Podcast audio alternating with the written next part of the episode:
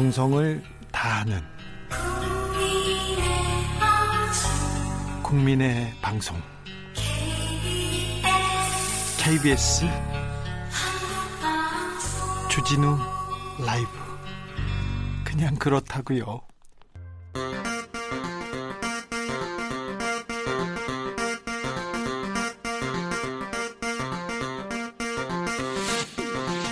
주진우 라이브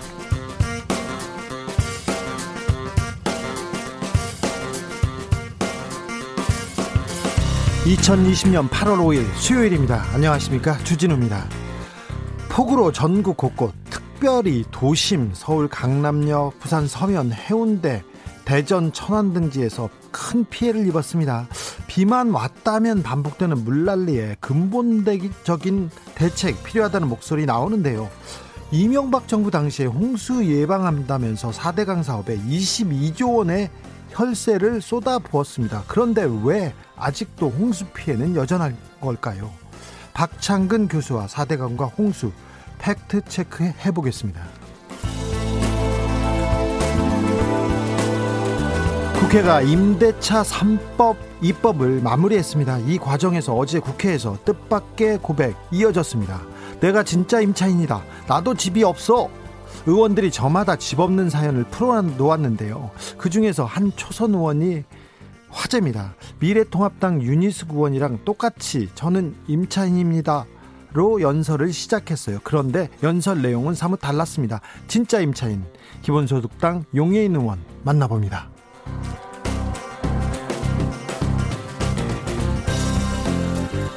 검찰이 검언유착 사건에 연루된 이동재 전 채널A 기자를 기소했습니다. 논란의 중심이었던 한동훈 검사장과의 공모 여부는 공소장에 포함되지 않았습니다. 그 이유는 무엇일까요? 재판 5분 전에서 박지훈 변호사와 뜨겁게 토론해 보겠습니다. 나비처럼 날아 벌처럼 쏜다. 여기는 주진우 라이브입니다.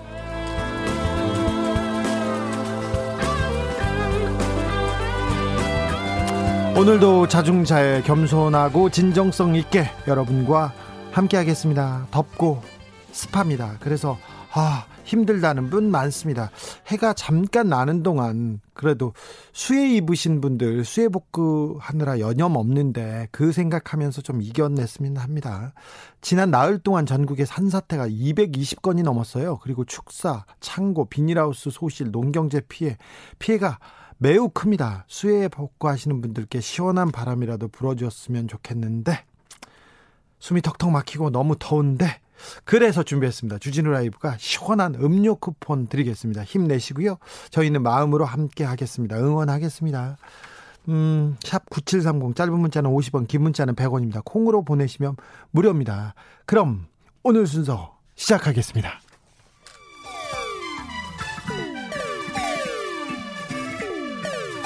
3805님, 그 언젠가 나를 위해 시사를 던져주던 단발머리. 주진우 라이브? 왜 이런 거저 시키는 거? 단발머리 휘날리며 늘 진실을 쫓겠습니다. KBS 1라디오 주진우 라이브.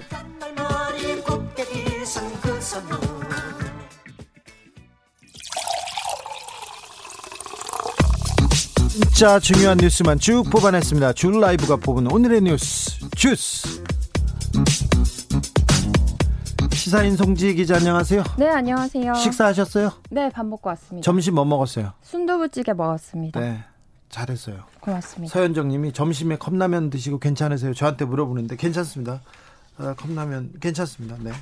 음, 폭우 상황 좀 어, 살펴볼까요? 오늘 오전에 나온 중대본 공식 집계를 보면요. 이번 폭우로 숨진 사람은 15명, 실종자는 11명입니다.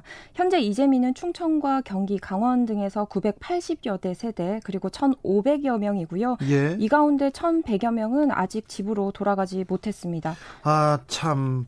비 피해로 비로 숨진 사람이 15명이고 실종자가 11명이나 됩니다. 그리고 아, 피해를 본 사람들은 정말 많고요.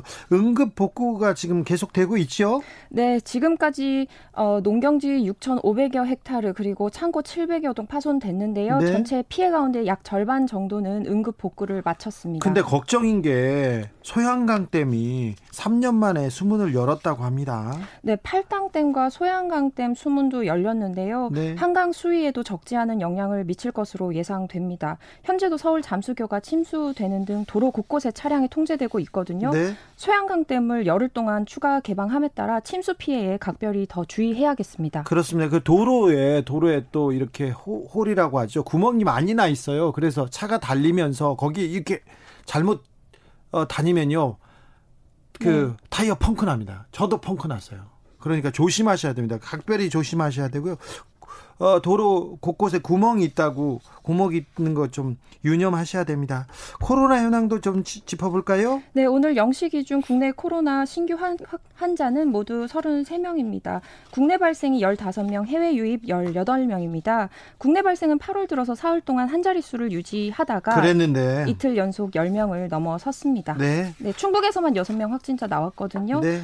대규모 이슬람 종교 행사에 참석한 우즈베키스탄인과 동거인 4명 확 진이 됐습니다. 네, 좀 걱정이네요. 네, 추가 감염자가 나올까봐 우려가 커지고 있습니다. 어, 우리는 지금 33명 늘었습니다. 그래서 누적 확진자가 14,456명인데요. 전 세계 코로나 확진자는 70만 명이 아 70만 명은 사망자예요.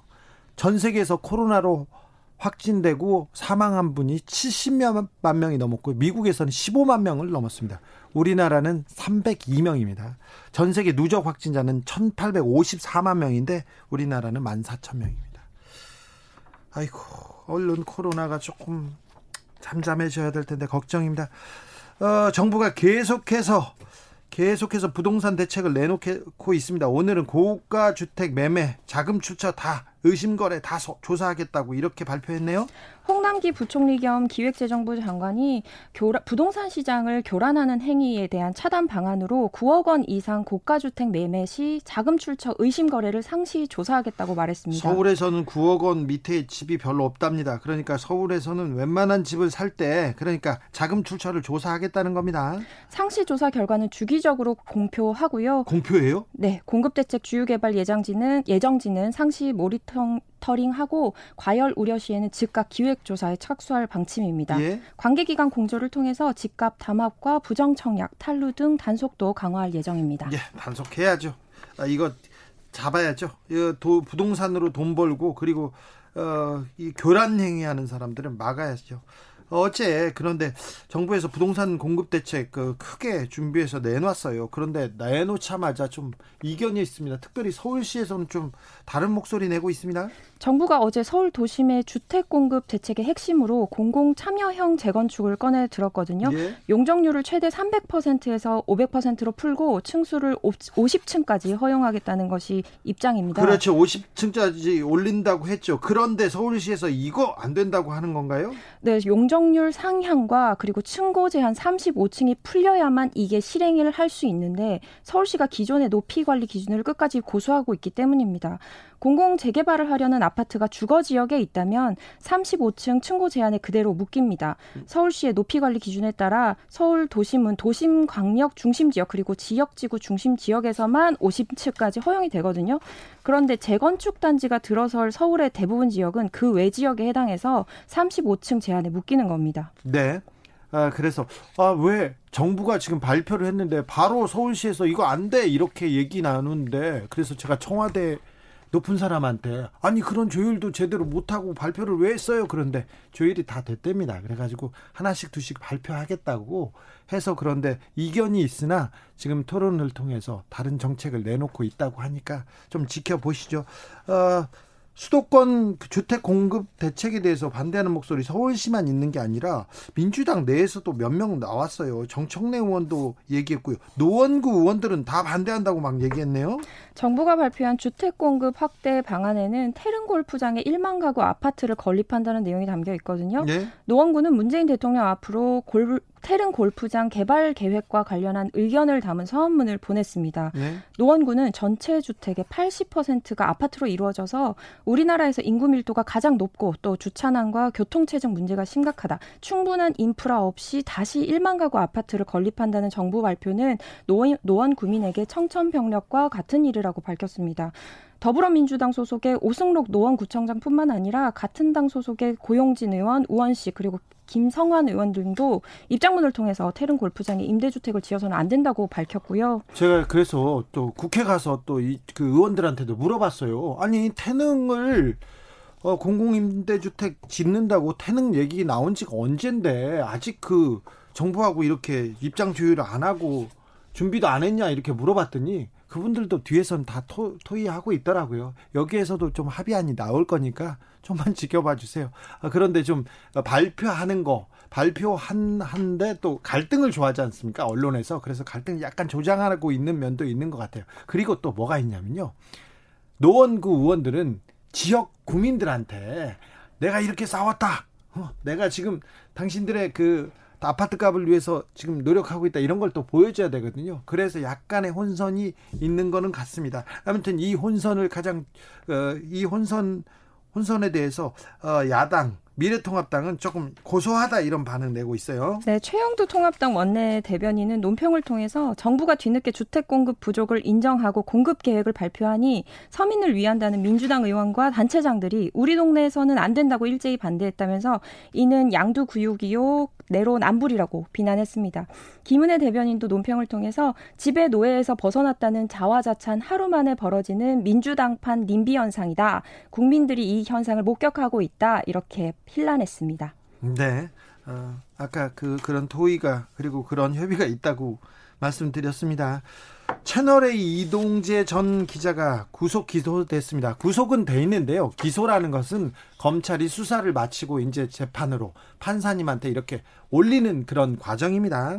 네, 검언 유착 의혹 수사팀이 이동재 전 채널A 기자를 구속 상태로 재판에 넘겼고요. 예? 검찰에, 검찰에 따르면 서울중앙지검 형사 1부는 이동재 전 기자를 강요미수 혐의로 구속 기소하고 후배 기자인 백아무개 기자도 같은 혐의로 불구속 기소했습니다. 후배 기자가 있었어요. 이동재 기자하고 백아무개 기자가 있었는데 이분도 불구속 기소됐습니다. 이분도 재판을 받아야 된다는 거예요. 죄가 있다고 검찰이 수사를 해봤더니 어? 이 기자와 백 기자가 백 기자가 죄가 있네. 그래서 재판에서 이 사람 처벌해 주세요. 이렇게 올린 겁니다. 유착 상대방으로 지목되었던 한동훈 검사장과의 공모 혐의가 적용될지 이게 가장 큰 관건이었잖아요. 관심사였죠. 검찰은 이동재 전 기자의 공소장에 한동훈 검사장을 공범으로 적시하지는 않았습니다. 네. 검찰은 한동훈 검사장이 이동재 전 기자의 협박성 취재에 공모했다고 의심할 의심하고 수사를 벌였는데 현재까지 명확한 증거는 찾지 못한 것으로 알려졌습니다. 그런데 수사를 이제 끝내겠다는 건가요? 아니면 이 수사는 어떻게 되는 건가요? 네, 추가 수사를 하고요. 그리고 공모 여부를 더 규명한 후에 사건 처리를 할 예정이라고 밝혔습니다. 네, 한동훈 검사장은 이제 검언 유착 의혹 이런 거 쓰지 말라 그러면서 자기는 오해를 받았다면서 고소를 하고 하고 자기가 목소리를 내기 시작했습니다.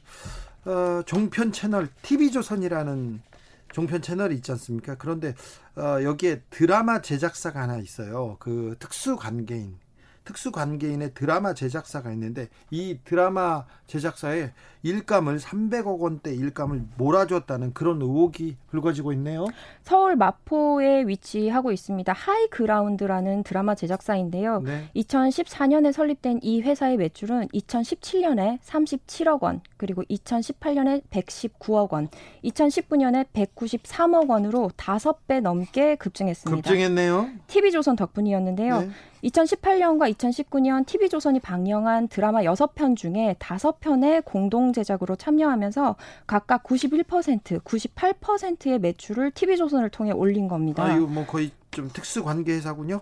하이그라운드의 최대 주주는 조선일보 방상훈 사장의 둘째 아들인 방정호 씨고요. 방정호 씨는 그 초등학생 딸이 운전기사한테 폭언을 가했던 그분 말하는 거죠? 맞습니다. TV조선 대표에서는 물러났거든요. 네, 그 문제로요. 네, 여전히 TV조선 사내이사로 돼 있습니다. 그런데요. 네, 방정호 씨는 지난 2017년 5월에 TV조선 대표를 취임했고요. 예. TV조선 사장이 된 이후에 하이그라운드의 매출은 급증했습니다. 예.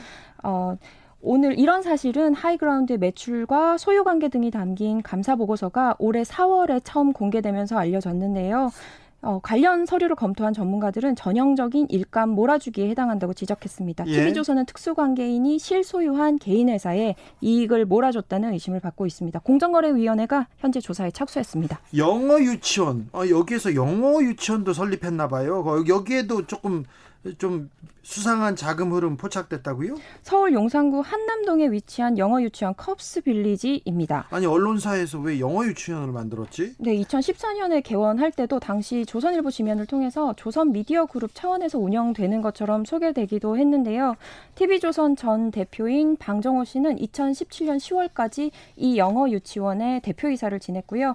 현재 이사와 감사 두 명도 조선일보 출신입니다. 예? 그런데 방정호 씨가 유치원 대표를 그만둔 다음 해인 2018년 어, 대주주인 드라마 제작사 하이그라운드가 이 영어 유치원에 19억 원을 빌려줍니다. 빌려줬는데요. 담보도 없는 거액의 대여였고요. 아니 근데 빌려줬어요. 그런데 당시 하이그라운드는 어, 순이익이 17억 원의 손실이 난 상태였습니다. 17억 손실이 난 회사에서 돈을 19억이나 빌려줬다는 거죠? 네, 감사 보고서를 보면요. 하이그라운드는 2019년에 이자까지 더해서 약 20억 원을 아예 돌려받지 못하는 돈, 바로 대손 충당금으로 분류했고요. 이때도 하이그라운드의 적자는 18억 원이었습니다. 네? 그런데 자금 회수를 위한 노력은 확인되지 않았습니다. 시민단체는 지금 방정호 씨를 자신이 대주주인 회사 자금을 엉뚱한 곳에 빼돌려서 손실을 끼쳤다면서 업무상 배임 혐의로 고발한 상태입니다. 상태입니다. 언론에서 일감 몰아주기라면서 특혜라면서 한 시민단체 시민단체에 의혹을 제기한 적이 있어요. 근데 그 일감 몰아주기가 몇 백만 원 수준이었어.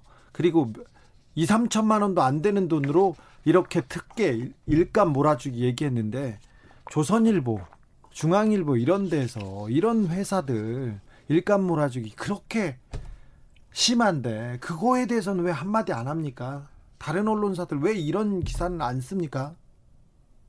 나 참 이해가 안 돼요. 재벌들 일감 몰아주기에 대해서는 한마디도 안 하던 사람이 2, 300만 원 어? 시민단체에서 옆에 있는 데다가 2, 300만 원짜리 일 줬다고 일감 몰아주기라고 했지 않습니까? 그거 불과 몇 달 전에 좀 어느 정도 공정한 척, 공평한 척은 해야 될 거 아니에요. 아이고. 그냥 그렇다고요. 아이고 또 이것도 또 대형 폭발 사고가 있었는데 레바논 수도 베이루트에서 근데 천 명이 넘는 사람이 숨졌어요. 현지 시간으로 어제 저녁 6시 반쯤 레바논 수도 베이루트 항구의 폭발물 저장고에서 두 차례에 걸친 대규모 폭발이 일어났습니다. 네. 폭발음과 함께 순식간에 연기가 사방으로 퍼졌고요. 검은 불기둥도 치솟았습니다. 아니 버섯 구름이 피어올랐더라고요. 아, 네, 아, 영상을 무서웠어요. 보시면. 원자 폭탄이 이렇게 터지는 그런 모양과 비슷한 불기둥이 치솟았습니다. 예. 어, 폭발 때문에 건물 창문과 발코니는 다 부서졌고요. 거리는 부상당한 시민들과 건물 잔해들로 또 가득 찼습니다. 레바논 보건부는 적어도 70여 명이 숨졌고요. 부상자가 3,700여 명에 이를 것이라고 밝혔는데요. 아, 1000명이 아니고 네, 1000명은 아니고요. 100여 명이 숨진 것 같습니다. 뭐 사실 발표가 그렇게 난 거고요. 예. 사실 그 정부의 발표를 믿을 수는 없다는 분위기도 있습니다. 아직이요? 사상자가 더 크다는 예, 예. 얘기겠죠. 예. 폭발 현장에서 10여 명의 소방관도 또 실종됐습니다. 폭발의 충격이 매우 컸기 때문에 앞서 말씀드렸듯이 사상자는 더 늘어날 것으로 예상됩니다. 우리 교민 피해는 없나요? 네, 우리 교민이 약 200여 명이 있거든요. 예. 지금까지 외교부에 신고된 교민 피해는 없습니다. 레바논 대통령은요. 베이루트에 2주간의 비상 사태를 선포했고 비료나 화학을 제조할 때 사용되는 질산 암모늄 2,700톤이 베이루트 항구 창구에서 6년간 아무런 안전 조치 없이 보관되어서 폭발을 되었다는 점에 대해서 용납할 수 없다면서 강력하게 책임자를 처벌할 거라고 밝혔습니다. 어, 네, 빨리 빨리 그 수습을 해서 더 큰 피해는 막아야 될 건데 걱정입니다. 음, 이 내용도 조금 계속해서 저희가 전해드리겠습니다. 어, 강제징용 일본 기업에 대한 자산 압류 판결이 나왔어요. 그래서 그 절차를 진행하고 있는데 일본이 추가 무역, 무역 보복을 하겠다고 계속 선언하고 어, 윽박 지르고 있습니다.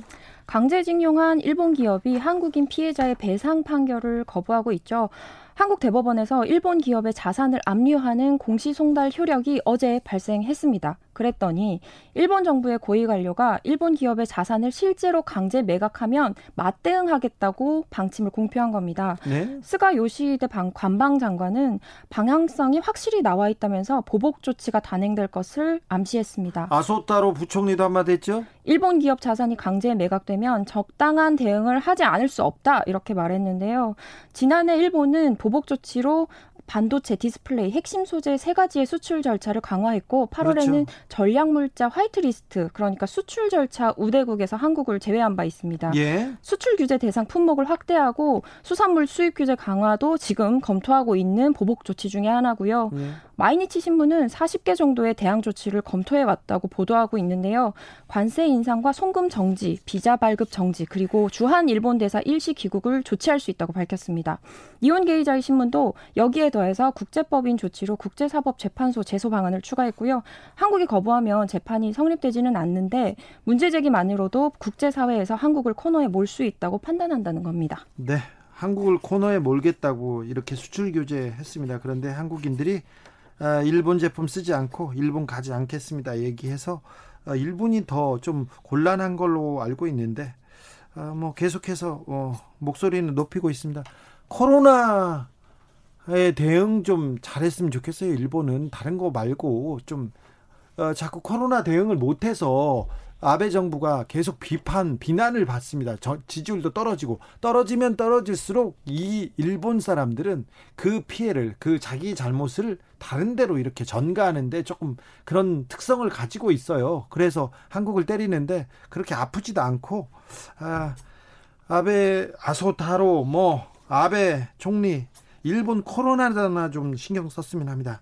오늘은 히로시마에 역사상 첫 원자 폭탄이 떨어진 날입니다.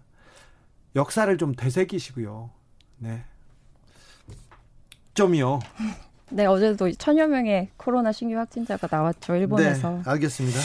오늘부터 탐정 제도가 시행돼서 간판을 걸고 영업할 수 있게 됩니다. 오랜 논란 끝에 올해 초 신용정보법 개정안이 통과되면서 민간 조사원도 탐정이라는 이름을 내걸고 영업할 수 있게 됐습니다. 네.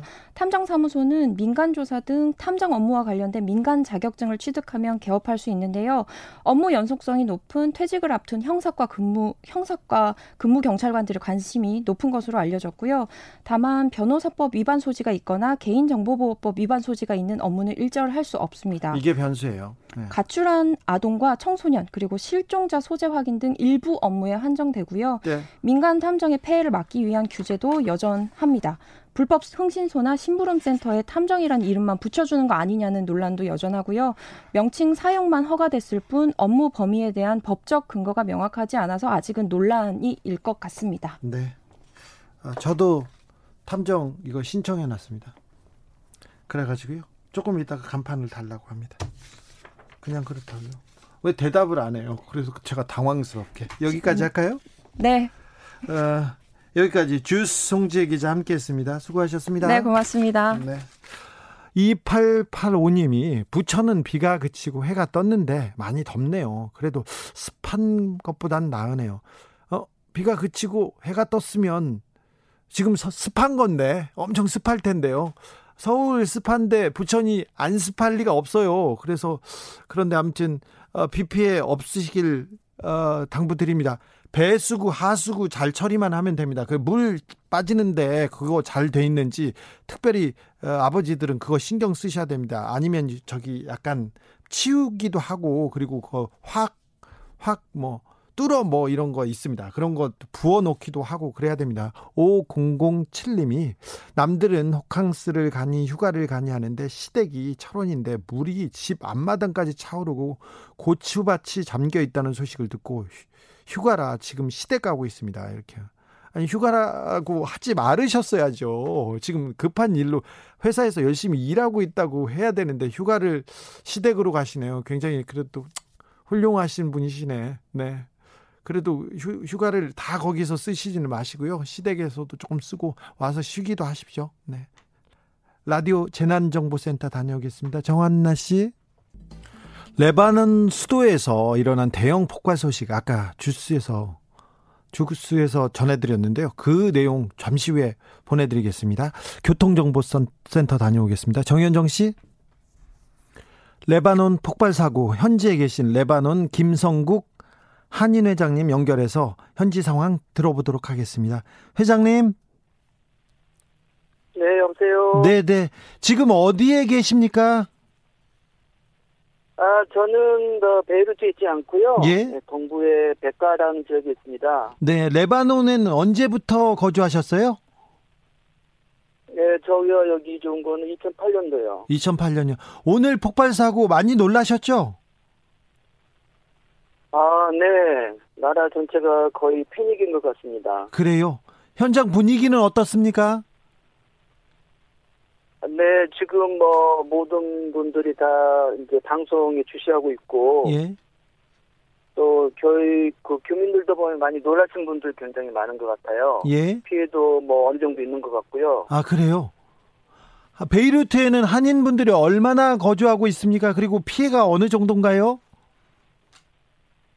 네, 제 생각할 때는 저희가 지금 어, 레바논 한인의 규모가 한 200명 정도 되는데 예. 한 100명 정도는 거주하고 계신 것 같고요. 예.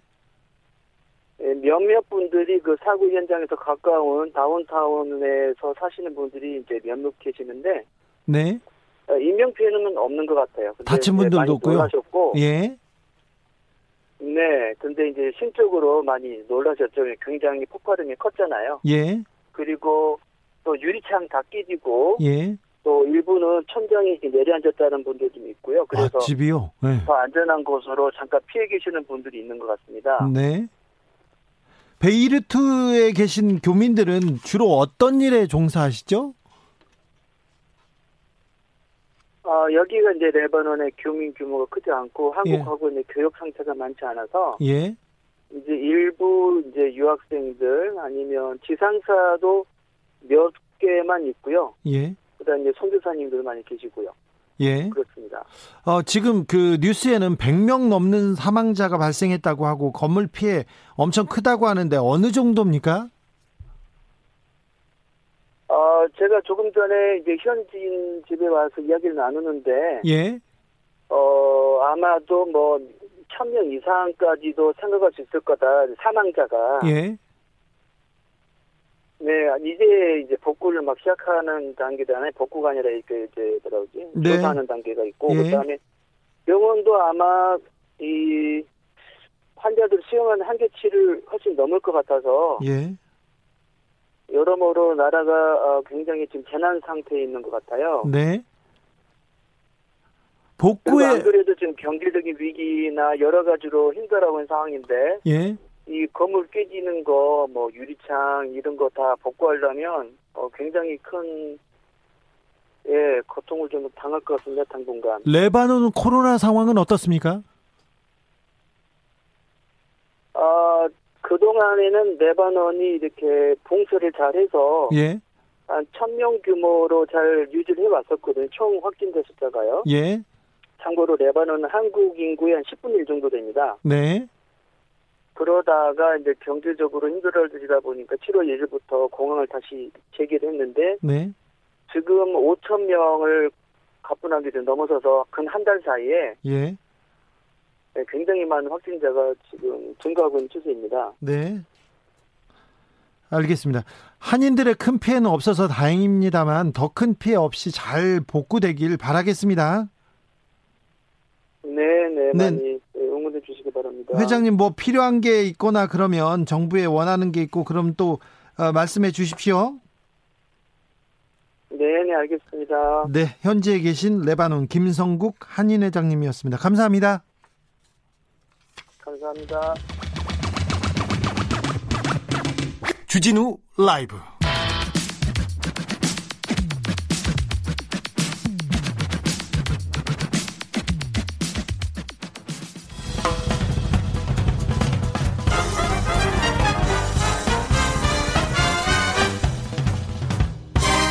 훅 인터뷰.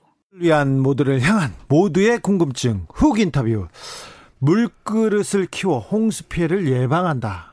이거 들어본 말 같습니까? 2009년 이명박 정부에서 4대강 사업에 22조 원을 쓰면서 주장했던 물그릇론입니다. 여기에 혈세가 22조 들어갔습니다. 홍수 피해 막는다면서 앞으로 홍수는 없다면서 그런데 왜 홍수 피해는 계속되는 걸까요? 아, 이런 가운데 문재인 정부가 4대강 보를 개방해서 홍수 피해가 커졌다는 주장이 나오고 있는데 이 내용 사실일까요?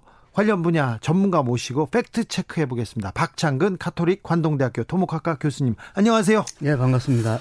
집중 호우에 따라서 한강 수위가 상승합니다. 그래서 수도권 피해가 지금 계속 우려되고 있는데 아, 수도권 지역 댐들과 홍수 조절 이거 괜찮은 겁니까? 우리 그 댐들의 능력이 홍수를 좀 막는데 부족한 겁니까? 단적으로 얘기하자면 예. 전혀 문제 없습니다. 문제 없습니까? 그렇습니다. 그런데 왜 이렇게 피해가 나는 건가요? 아, 그러니까 우리나라의 큰 틀의 홍수 예방 대책은 네. 잘 되어져 있습니다. 그런데요. 그런데 이제 중소규모라든지 예. 소하천에서 홍수 피해가 나고 예. 특히 도심 지역 같은 경우에는 그 하수 관거가 용량이 부족하다든지 예. 이런 것 때문에 침수 피해가 많이 발생합니다. 도심에서 피해가 커요. 그래서 지금 걱정인데요. 배수 처리 그리고 하수구 처리 이 능력이 어, 국지적 호우를 막을 만큼 그런 수준이 안 됩니까? 왜 이래 되는 거 하니까 우리가 도심지를 개발할 때 네. 그러니까 하천이 있으면 대부분 복개를 해서 도로를 이용하고 예. 그 밑에 이제 하수 관거가 생기지 않습니까? 네. 그것은 호수 홍수 소통 공간을 만드는데 네. 지난 한 3, 40년 전에 도시가 개발될 때는 홍수 소통 능력이 한 30년 빈도에도 견디게끔 설계를 했는데 아 그때 설계를 했어요. 계획해서. 예, 예. 근데 요즘은 이제 80년에서 100년 빈도의 홍수가 오더라도 견디게끔 설계하라 그러니까 네. 궁극적으로 현 시점에서 볼 때는 하수관거 용량이 부족하기 때문에 네. 그러니까 홍수가 자주 발생하고 더더욱이나 도시가 개발됨으로 인해서 불투수층 콘크리트로 포장을 한다든지 네. 그러다 보니까 홍수가 더 위험해지는 그런 상황이 됩니다. 그러니까 이거는 어, 도심지가 어, 발달되면 될수록 어, 하수 관거 용량은 상대적으로 부족해지고 예. 그래서 도심지는 항상 홍수 위험에 침수 피해 위험에 노출되어져 있다고 보는 게 타당합니다. 음, 총체적으로 좀 점검하고 보완해야 할 것 같습니다. 좀 이거 큰 작업이 될 것 같은데요. 어, 그래서 제가 주장하는 것은 그 그린 뉴딜 사업에 예. 친환경 홍수 예방 대책을 집어넣어서 중소규모 예. 도시에서 홍수 피해 예방 사업을 체계적으로 예. 할수 있는 어, 그러려면 예산이 또 필요하지 않겠습니까? 예. 뭐 서울도 피해가 발생했지만은 부산도 뭐 사람이 돌아가시는 네. 사람 피해가 인명 피해가 있는 그런 사고가 발생했는데 그러니까 이런 것들을 우리가 좀 고민하면서 좀 큰 틀에서 어 이제는 도심지 쪽을 봐야 되지 않느냐 이렇게 봅니다. 도심 집중호우로 계속 피해가 계속되고 있는데 좀 대비책이 나와야 되는데 큰 틀에서 다시 짜야 된다. 아 참. 그 서울의 배수구나 예. 하수구는 괜찮습니까? 어 옛날에 한 10년쯤 됐네요. 광화문 어, 광화문 사거리에 광화문 광장에서 물이 가득 찼죠. 차가지고 뭐 대한민국이 뭐 잠겼다라는 정도로 심각했었죠. 예. 그리고 강남역 사거리에서도 그런 피해가 발생했는데 강남역에서는 매년 그러게 반복돼요. 그렇습니다. 그런데 어, 광화문 같은 경우에는 이제 잘못된 관로를 개선 사업을 했습니다. 아. 그래서 그쪽은 이제 좀 많이 나아졌을 겁니다. 강남역은요. 강남역도 옛날에 피해가 자주 발생하는 데는 제가 이번에 조- 조사를 해보니까 예. 해결이 됐더라고요. 그런데 문제는 이게 관로가 있으면은 관이 이렇게 휘어지잖아요. 네. 휘어지면은 아무래도 물이 제대로 마- 뭐 빠져나가지 못하겠죠. 예. 그래서 이런 부분에서 이번에 홍수 어, 침수 피해가 발생했더라고요. 네. 그래서 이런 부분들은 어, 앞으로 얼마든지 어, 큰 예산 안 들이고도 할 수 있는데 근데 땅 속에서 일어나는 일이기 때문에 지자체장들이 그게 예산 생색 안 나지 않습니까? 네. 그래서 예산 투입을 하는데 조금씩 미적거린 경향도 있습니다. 그렇죠. 네.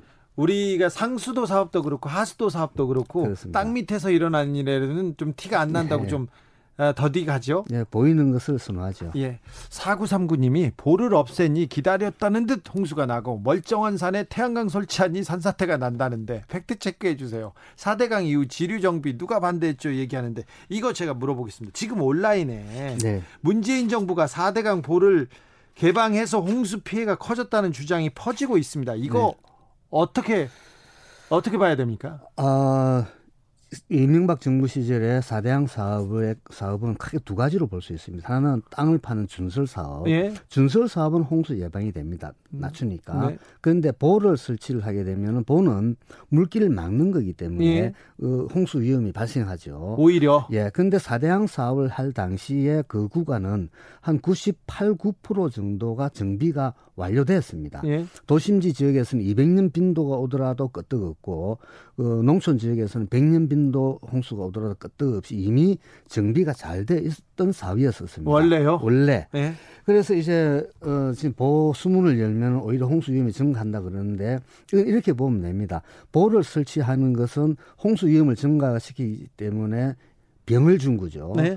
병을 벽을 줬다 그러면은 수문을 열면은 보구간의 일부 구간에서 물이 소통이 되니까 이제 약을 주는 거잖아요. 네. 약은 한 20 정도 줬다고 봅니다. 그러니까 병은 크게 줬는데 네. 수문을 조금 열문해서 오히려 그, 그 조금 홍수 위가 조금 떨어지는 거죠. 네. 예, 그래서 어, 일각에서 SNS에서 터, 어, 퍼져 나오고 있는 그런 것은 어, 제가 생각할 때는 적절하지 못하고 네. 어, 저, 전혀 공학적으로는 무, 어, 저, 합당하지도 않고 어떤 그, 환경학자들이나 공학자들은 4대강 보를 다 폭파하는 게 폭파해서 자연 친화적으로 바꿔주는 게 훨씬 더 기여를 할 것이라는 얘기도 하는데요. 네, 그것은 저 일, 그 원칙적으로는 맞는 말입니다만 네. 일단 우리 국민들 일부 가게에서는 또 사대양 사업을 좋아하시는 분도 계시거든요. 예. 그래서 어느 정책이든지 어 어떤 균형을 맞춰야 되는데 근데 사대양 사업은 그 공학적으로나 사회적으로 볼 때 아무 짝에도 쓸모없는 사업이었기 때문에 예. 보호를 철거한다는 것도 참 맞기는 맞는데 일반 국민들의 정서가 또 그렇지 않다 그러면은 도, 예. 예, 조금 이제 숨을 상시 개방을 한다든지 네. 아니면은 거기 이 교량이 설치되어 있거든요. 교량은 살리고 보호 부분만 철거한다든지 네. 그와 같은 여러 가지 공법으로 이용할 수 있는 방안도 있습니다. 그러니까 보를 또 만들어 놓고 또 폭파시키는데 돈 든다. 그래서 싫어하는 분들도 있는데요. 보호 해체 작업은 지금 어떻게 돼가고 있습니까? 어, 지금 전혀 그, 문, 그 전혀 이루어지지 않고 있습니다. 그냥 그대로 있어요? 예, 사대강 조사위원회에서 어, 작년 그러니까 2019년 2월 달에 그 국가물관리위원회에 그 사대강 어, 낙 금강하고 영산강 보호 처리 방안을 제시했거든요. 네. 1년 하고 몇 개월이 지났는데 아직 잠자고 있습니다. 아직 뭐 아무런 대답이 없습니다. 예, 낙동강과 한강은 아예 그런 작업도 못 하고 있고. 낙동강 오리알이네요. 네. 그렇습니다. 네, 교수님. 산에 태양광 설비 설치해서 산사태 났다는 주장은 어떻게 설명해야 됩니까? 어, 전혀 뭐 근거는 없는 것은 아니지만은 네. 그것은 어, 일단 태양광 설치한 지역에 가 보면은 조금 경사가 없는 데입니다. 네. 어, 경사가 없는 데에서는 어, 산사태가 잘 일어나지 않거든요. 아, 네. 네. 알겠습니다. 좀 그 근거 없는 말들이 지금 온라인에서 돌아다니는 거네요. 4대강 사업. 자, 이명박 정부가 대운하를 파겠다고 대운하 사업을 한다고 하다가 거기에 가로막히니까 4대강으로 바뀌었습니다. 바꿨습니다. 그러면서 제1 제1 이유가 홍수 예방한다 얘기했는데 4대강 사업 아니 또 22조를 썼어요. 그 이후에도 몇 조씩 쓰고 있는데 매해 이 관리비로. 근데 왜 홍수 예방 잘 안 됩니까? 아, 그러니까 그 홍수의 안전한 구간에 더 안전하게 했고 예. 어, 홍수의 위험한 소하천이라든지 지방 중소규모 하천에 대해서는 방치를 해버린 거죠. 네. 사대양 사업에서. 네. 그러니까 결국은 어, 국민들 입장에서 보면은 홍수 예방 사업을 했는데 빈익빈 부익부 형태의 사업이 됐다는 거죠. 그러니까 잘 나가는 잘 되어 있는 사대강에 잘 되어 있는 데는 또 거기다 또 그 더 잘했고 그러니까 준수를 했으니까 홍수가 떨어질 거잖아요. 네네. 잘 돼 있는 홍수 예방이 돼 있는 강은 더 잘 파가지고 잘 했고, 했고. 예. 안 돼 있는 데는 그냥 놔뒀다. 네. 예. 할 필요 없는 걸 했네 홍수 예방. 그렇습니다. 어, 그러니까 결국은 그게 한반도 대운하를 염두에 두었기 때문에 네. 그와 같은 어, 왜곡된 공학적 논리를 만들었고 많은 학자들이 그것을 선전을 많이 해왔었었죠. 네. 어, 이번 그 우리 홍수 피해가 4대강 본류 지역이 아니라 경남 삼청, 강원 정선, 경북 영양 이렇게 산간 지역이나 지류에서 그 일어난 일이에요. 근데 여기에 대한 홍수 예방 대책은 좀 많이 부족한 거죠. 예, 그렇습니다. 그 국가 예산 한정되어져 있기 때문에 중요한 하천부터 먼저 예, 정비 사업을 하거든요. 네. 그러니까 국가 하천, 어, 그 다음에 중규모 하천, 다음에 소규모 하천으로 가게 되는데 조금 전에 하셨던 데- 말씀하실 때는 사람들이 사람들이 많이 안 살거나 네. 그리고 산간 지역에 있다 보니까 아무래도 그 정책을 펴는 입장에서 볼 때는 같은 돈으로 그 많은 효과를 봐야 되니까 예. 우선순위가 밀리는 거죠. 예. 그렇지만은 국가 균형 발전 차원에서 본다 그러면은 그와 같이 산간 지역이라든지 노후된, 노후화된 농촌 지역 여기에서는 홍- 홍수라도 제대로 막아줄 수 있는 예산을 마련할 필요가 있고 그와 같은 정책을 펼라 그러면은 네. 이번에 그린 뉴딜 사업에 그와 같은 사업이 포함돼서 농촌에 계시는 분들, 산간 지역에 우리 사회에서 그냥 조금 소외받았다고 판, 생각되는 그런 분들을 위한 정책적 배려도 필요하다고 봅니다. 그러면 교수님 지금 그린 뉴딜 사업에 홍수 예방을 위한 이런 그 재해 예방을 위한 거는 어떤 어떤 부분이 포함되어 있습니까? 지금 홍수와 관련된 것은 제가 보지를 못했습니다. 아직 못 없습니까? 그리고 수질 개선과 관련된 것도 거의 보지 못했습니다. 그래요? 네. 어, 보가 강물의 흐름을 막고 수위를 상승하게 합니다. 그래서 홍수 피해를 더 키울 수 있다. 이런 주장이 계속 됐는데 이 주장에 대해서는 어떻게 보십니까? 교수님? 그렇습니다. 물이 흐르는데 가운데 물을 하천을 가로질러서 뭐 막아버렸습니다. 그 댐은 아니지만 보로 막은 거죠. 그렇죠. 강물이 흘러가는데 음, 예. 보로 막은 거예요. 근데 이 보가 예. 보통 우리가 산간 지역에 보면 1, 2m짜리 보가 아니고 10m 이상, 15m 되는 대형 보거든요. 그냥 예. 댐 수준에 해당되는 거죠. 그렇죠. 그러니까 물이 잘 흘러가는데 하천을 가로질러서 댐 수준의 보를 막아놔 버리니까 여기에서 물이 넘칠 거 아닙니까? 예. 그죠? 예. 그러니까 보 댐 인근에는 이게 홍수 피해가 많이 발생하죠. 예. 이제 최근에 들어서 한 몇 년, 한, 한 10년쯤 됐는데 연천댐이 그렇게 해서 붕괴가 됐거든요. 예, 예. 그러니까 이것도 어 계속 유지 관리를 안 하면은 보호 주변에서는 항상 홍수 피해가 어 제방 붕괴라든지 이어질 가능성이 충분히 있습니다. 어, 천문학적인 예산이 소요됐습니다. 4대강 사업에. 그리고 4대강을 그 유지하기, 이 4대강 사업을 하고 이 시설을 유지 보수하기 위해서 또 수조원이 매년 들어가고 있습니다. 근데 일부만이라도 좀 방제 시설 정비나 다른 홍수 피해를 위해서 쓰면 피해를 좀 줄일 수도 있을 텐데요. 네. 어떻게 하죠? 지금 현재 그 우리 중소규모 도시 이상에서 홍수 예방하는 시설은 크게 두 가지입니다. 하수 관거, 네. 다음에 배수 펌프장 이 예. 두 가지가 있는데 배수 펌프장은 계속 그 보완을 해나갑니다만 하수 관거 사업은 이게 잘 중소도시에서는 아예 엄두를 못 내고 있거든요. 네. 그래서 그와 같이 또 노후화가 되고 하니까 그에 대한 정책을 펴야 되고 그래서 지금 현재 우리나라에서 홍수 예방 사업에서 가장 문제가 되는 것은 이 하천을 보면은 국가하천과 지방하천이 있는데 요거는 국토부 환경부가 관리합니다. 네. 그 위에 소하천이 있는데 요거는 소, 그 행안 행안부가 관리를 하고 있거든요. 그러니까 두, 부- 두 법을 가지고 두 부처가 나누어 가지고 지금 일을 하고 있는데 그러니까 당연히 효율성이 떨어지겠죠. 그리고 환경, 환경부는 하천법을 가지고 있고 행안부는 소하천 정비법을 가지고 있는데 그 법이 비슷해요. 근데 이 각각 행정 그 행정 예방 사업을 하다 보니까 통일된 홍수 예방 사업을 못 하다 보니까 군데군데 예산 낭비적 요소 예. 그리고 비효율적인 어, 공사들이 많이 지고 많이 진행되고 있는데 이것은 결국은 국민 세금이 어 소리 소리 소문도 없이 사라져가는 네. 어떤 정책이라고 봅니다. 강물처럼 빠져나가고 있는 것 같아요. 네. 사덕 사대강 취 사업 시작할 때 추진할 때 이명박 대통령을 찬성하는 사람들은 많이 그런 찬성하던 전문가들도 많았어요. 사대강 사업 잘 됐다고 했고 그다음에 훈장도 받았고 그랬는데 어, 지금 그때 사대강 사업을 찬성하던 분들 지금은 목소리가 좀 어, 작아졌는데 지금은 어떻습니까? 어 그때보다는 아니지만 거의 그런 분들은 계속 그렇게 말씀하고 아직도 계신데 예, 찬성하는 예. 사대강 뭐 자, 잘했다고 하는 분들 예, 많아요. 진짜 중요한 것은 우리나라 물 정책의 최고 그 의결 위원회가 예. 국가 물 관리 위원회인데 네. 거기에서는 사대강을 찬성했을 때 논리를 그대로 가지고 지금도 그런 논리를 펴면서 지금 사대강을 평가를 하고 있거든요. 지금 그 정권이 바뀌었는데 아직도 그 중요한 자리에 있습니까? 아니요. 그 바뀌고 나서 국가물관리위원회를 구성을 했는데 네.